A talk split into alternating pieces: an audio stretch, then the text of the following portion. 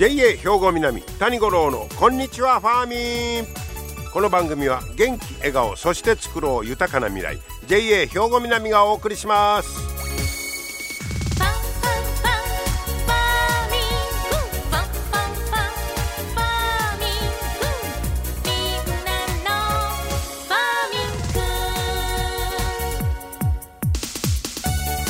こんにちは谷五郎です8月も下旬になってまいりました。お元気でしょうか皆さんね。えー、あさっては七十二校では天地初めて寒しということでようやく暑さが収まり始める頃ということになります。まあこの頃になったらだいたい虫の声なんかもね、え、聞こえ始めたりしてもう暑かったのにちょっとあの涼しい虫の声聞いたらやれやれ言う気がしますけれどもね、えー、お元気にねこの夏乗り越えてもらいたいと思いますがさてこの頃は食パンブームと言いましょうか食パン屋さんがもうあちこちでね、えー、できてますけどえー、この間日本農業新聞にいろいろアンケートが出てましたので紹介してみましょうか。えー、っとこれ敷島製パン名古屋ですけどが調査をしておりまして、えー、まあ食さ食パンブーム素材や食感にこだわった食パンが好まれていることがまあ改めて分かったということなんですね。これ調査してんのが去年の12月に月1回以上食パンを食べる全国10から60代の男女500人を対象にインターネットでアンケート調査しております。そうしましたら、数字で一番大きいのが何で好きですか？という、まあ、好きな理由ですね。えー、とか種類を尋ねてますが、最も大きかったのが、えー、これが53%半分ちょっとの人が答えたシンプルな味わいでアレンジがしやすい好きな食パンの種類シンプルな味わいでアレンジがしやすい。好きな食パンの種類。これ難しいな。シンプルな味わいでってどんな？あんまり個性がない方がええということ？アレンジしやすいってこれそのまま食べへんの？ピザトーストとかにするいう意味やろか。え？これちょっと読んでも分からへんねんけど、シンプルな味わいでアレンジしやすい。ああ、美味しい思って食べてへんやん。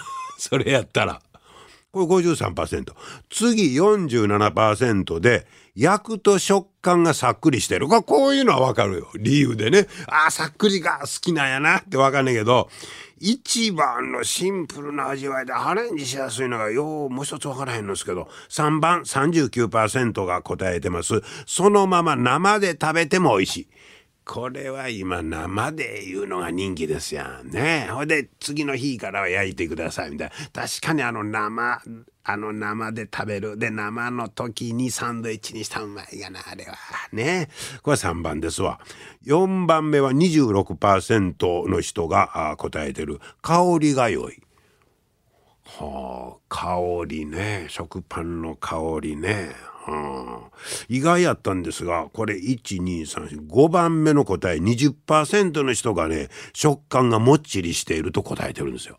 僕これが1位か2位かなと思っとったんですよもっちり感言うんですがこの頃どんな食パンもだって高級なやったらもっちり感がありますよね。これでも5位20%ですわ。でその次、えー、15%もうこのようになってたら下の方になるんですが国産小麦など素材にこだわってる。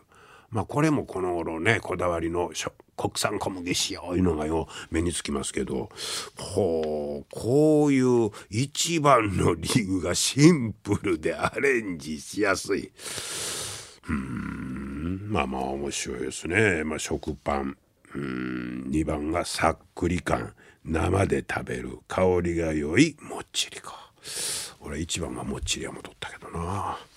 それとじゃあもう一つこっちも紹介しときましょうか。これはね日本酒に関するアンケートですわ。えー、っとねこれはね面白いんですけどえー、っとどこがこれは調査したんかな。えー、20代30代の7割が1年以内に日本酒を飲んでいないことが民間調査で明らかになった。え？20代30代の7割の人が1年間日本酒飲んでない。日本酒離れ。特に若者。顕著。こういうのが、えー、明らかになっております。一方でギフトとかパーティー向け高級酒としての需要は期待できる。だプレゼントなんかにあげたら確かに自分で買うのはなというぐらいな高級な酒もうたら嬉しいもんなあれそういう風な方は人気あるということです。えー、っとねこれ山形の立の川酒造がネットで調査してますわ。で、えー、っと20代30代の日本酒を飲む頻度いうのがグラフになってますけど1番が今言うた今まで一度も飲んだことがない。えこれ1年と違うて今まで一度も飲んだことがない。お酒もうダメいう人が42%。はあ。そんな飲まへんの？今若い人。飲めへんとは聞いてたけど。その次1年以上前に飲んだ。その、これが28%。で、3ヶ月に1回以上は飲みますが20%。はあ。で、1年以内は10%やって。へえ。食パンはごっついブームですけど、日本酒は若者離れが顕著だという、こんな結果でした。皆様の元気生活を応援する JA 兵庫南近畿最大級の農産物直売所虹色ファーミンおすすめは JA 兵庫南エリアの新鮮な地元農産物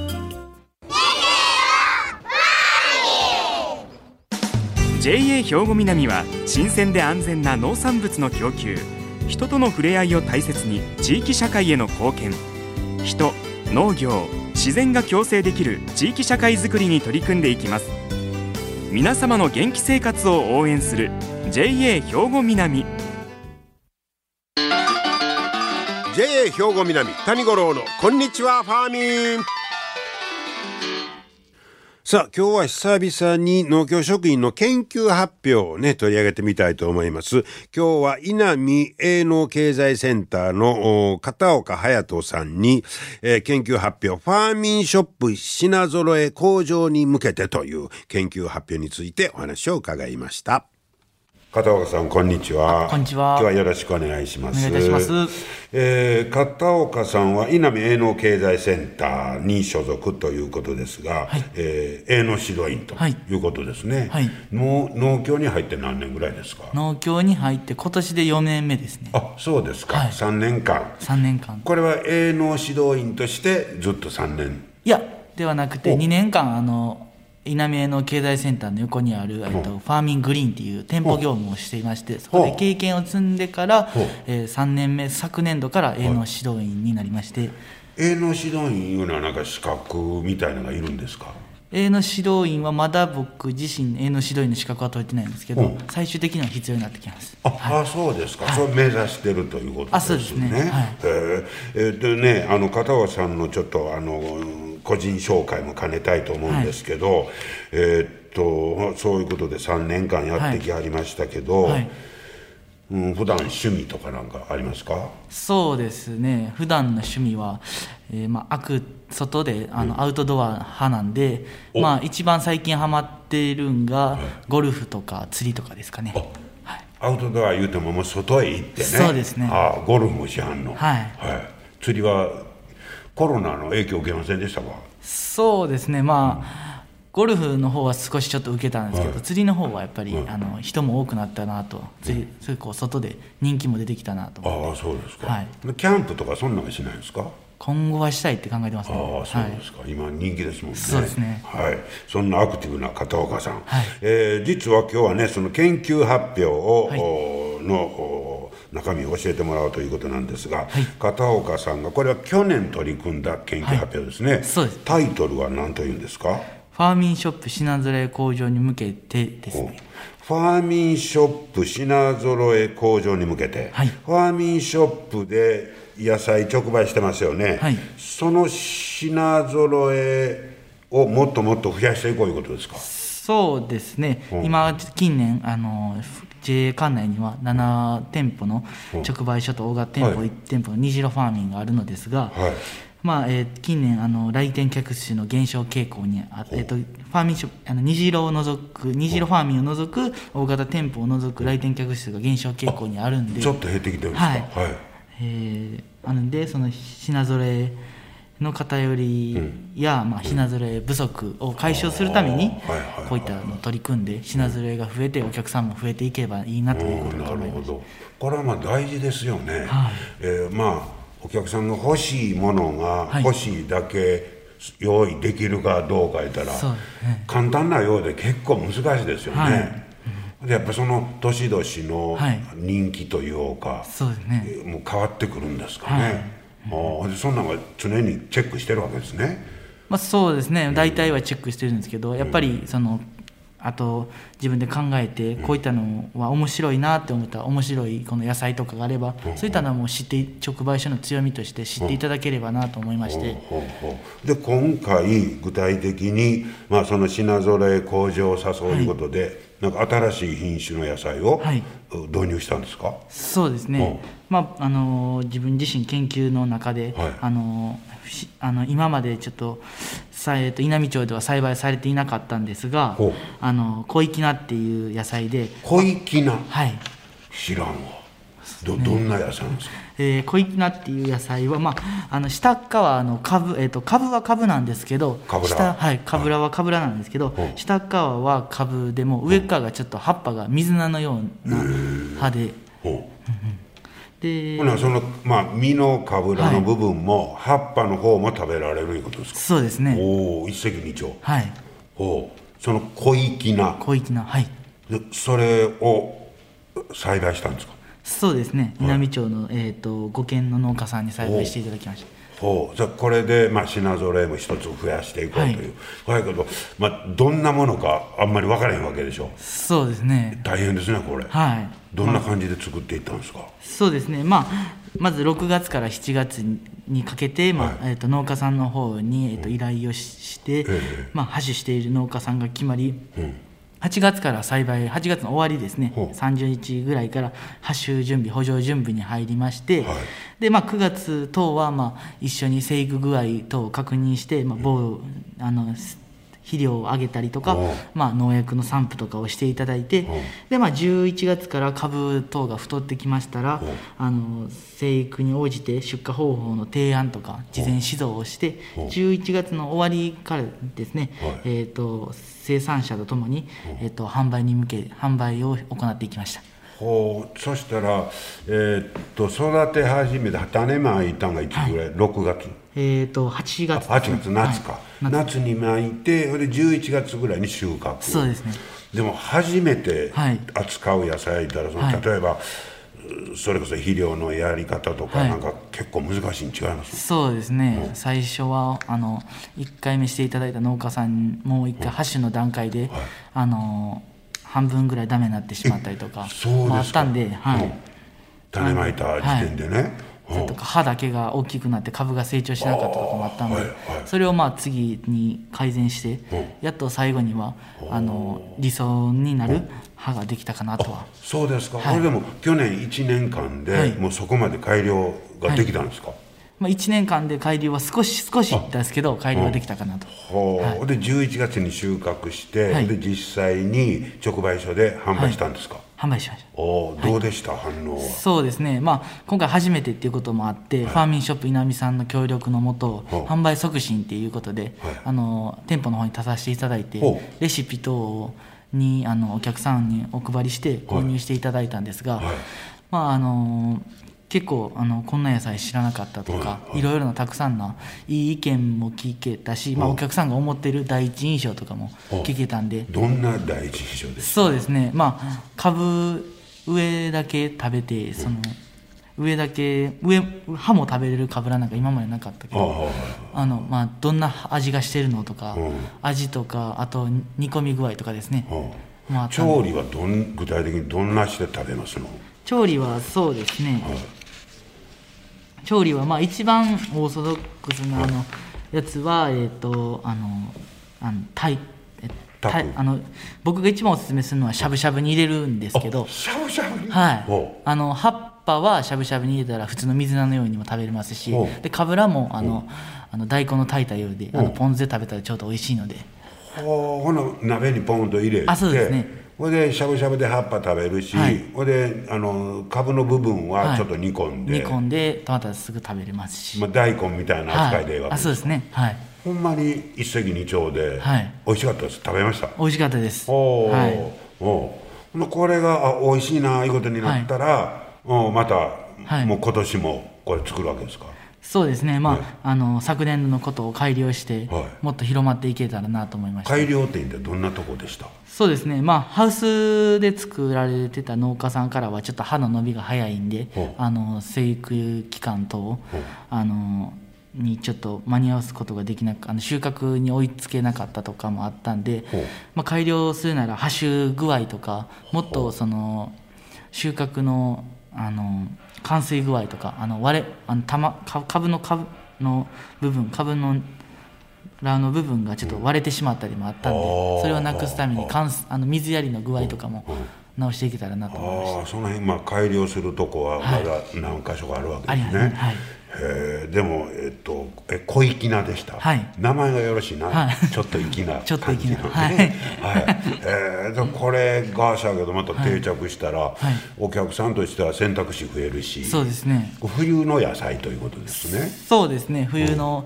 野菜で、はいいけたらと思ってます。で、えーまあ、そういう新しいのを導入したら、これはあのー片岡さんの研究としてはもう1年きりなんですか、テーマとしては。1年きり、まあ、今年も継続してこれをしていけたらいいなとは思ってるんですけど、まだちょっと今も模索中なので、ああそうですか、ほんでまあその生産者の農家の方も、はいまあまあふ増えるかももう増やしていこうという、はい。基本的にはね、う作り方もそうやし、たまあ買う方は食べ方を知りたいというのが、そうですね。ね。はい。うん小粋な皆さんも覚えてもうて、これはほな今年の冬ぐらいからまた出てきそそううでですすか出せていけたらなと思います。はい。えほな片岡さんは普段はまあその実際に、はい。あの作ってるとこ行って、はい。その生産の方とはい。いろいろ質問を受けたりするわけですか、そうですね、絵の障害などで、まあ、農家さんのあのく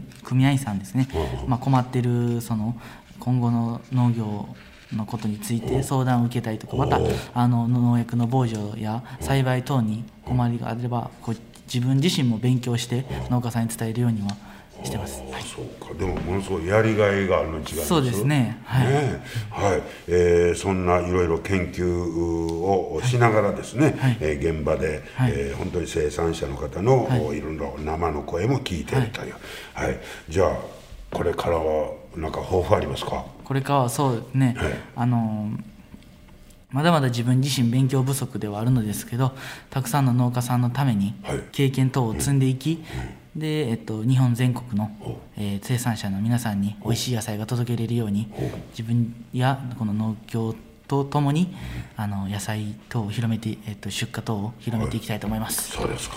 ね。これからもますます頑張ってくださいね、はい。ありがとうございます。どうも今日はありがとうございました。ありがとうございます。はい。今日は稲見営農経済センターの片岡隼人さんにお話を伺いました。ねえー小粋なというね、また新しい品種にも取り組んでるということですから、ぜひまた皆さんいっぺん見つけたら召し上がってみてください。はい。えー真面目に、なんか熱心にね、えー研究してる片岡さん、紹介いたしました。皆様の元気生活を応援する JA 兵庫南。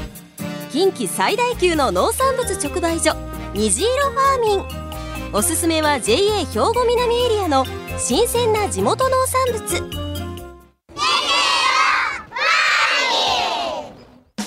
JA 兵庫南は新鮮で安全な農産物の供給。人との触れ合いを大切に地域社会への貢献。人農業自然が共生できる地域社会づくりに取り組んでいきます。皆様の元気生活を応援する JA 兵庫南。JA 兵庫南谷五郎のこんにちはファーミン。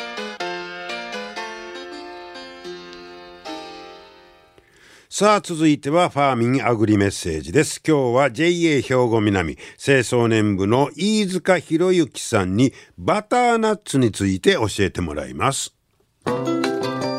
飯塚さんこんにちは。よろしくお願いします。お願いします。え飯塚さんはこのコーナー清掃年部初登場ですね。そうですね、初めてです。はあ、えでも農業歴はもうだいぶあるんですか？新規収納して7年、8年ぐらいですね。ああそうですか、はい。この度清掃年部に入られたいうことですか？はい、あそうですか。はい、えー、でまた仲間が一人増えたいうことで。よろしくお願いします。お願いします。で今日はバターナッツについて教えてもらおうという。はい、バターナッツ今日その実物を持ってきていただいてるんですが見た目ひょうたんみたいなそうですね。はい。でこれはバターナッツいう名前ですけどまあ、そんなに、何の野菜になるんですか？まあ、普通にかぼちゃの一種なんですけど、西洋か中ぼちゃ。はい。はまあ、そんなにバターナッツっていう名前ほどバターの味もナッツの味もしないんですけどいしないんですか？しないんですか？普通にはい、甘いかぼちゃで、ああまあかぼちゃは思ったらいいんですか？そうですね。おなんかほんまひょうたんみたいな形で、はい。まあかぼちゃのことを思ったらむっちゃコンパクトで扱いやすそうですね。そうですね。皮も薄いんで、皮薄いんですか、はい、皮むき器ではい。簡単に剥けるんで。ピーラーで。そうですね。へえ色はちょっと肌色の色してますけど、はい。だいたいこんな色なんですね。あそうですね。旬になったらもうちょっとはいこうなんていうかね黄土色というか色づいてくるんでちょっとまだ早い感じなんですけど。あそうですか、はい。じゃあこれピーラーで例えば皮むいてはい。これがどないしたらあの種が下の方にしか入ってないんで。種は下の方だけちょっと膨らんだ、そうですね。なんであの可食部が多いんでほ皮むいて普通に輪切りとかにしてあの付け合わせとかにソテーして置いたりとか。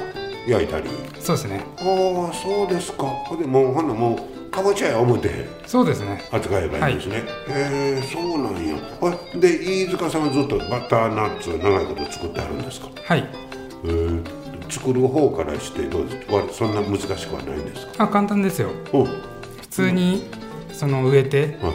あとはもう放任でお作れるんで。えーそうですよ、はい。これ家庭菜園なんかでも。あ全然作れます。作りやすい、はい。へー。よくあの見かけるようにはなったんですけど最近ちょっとね人気も出てきたいう感じですか？うん、そうですね。だんだん認知はされてきてると思います。これかぼちゃということは保存も効くいうことですか？そうですね。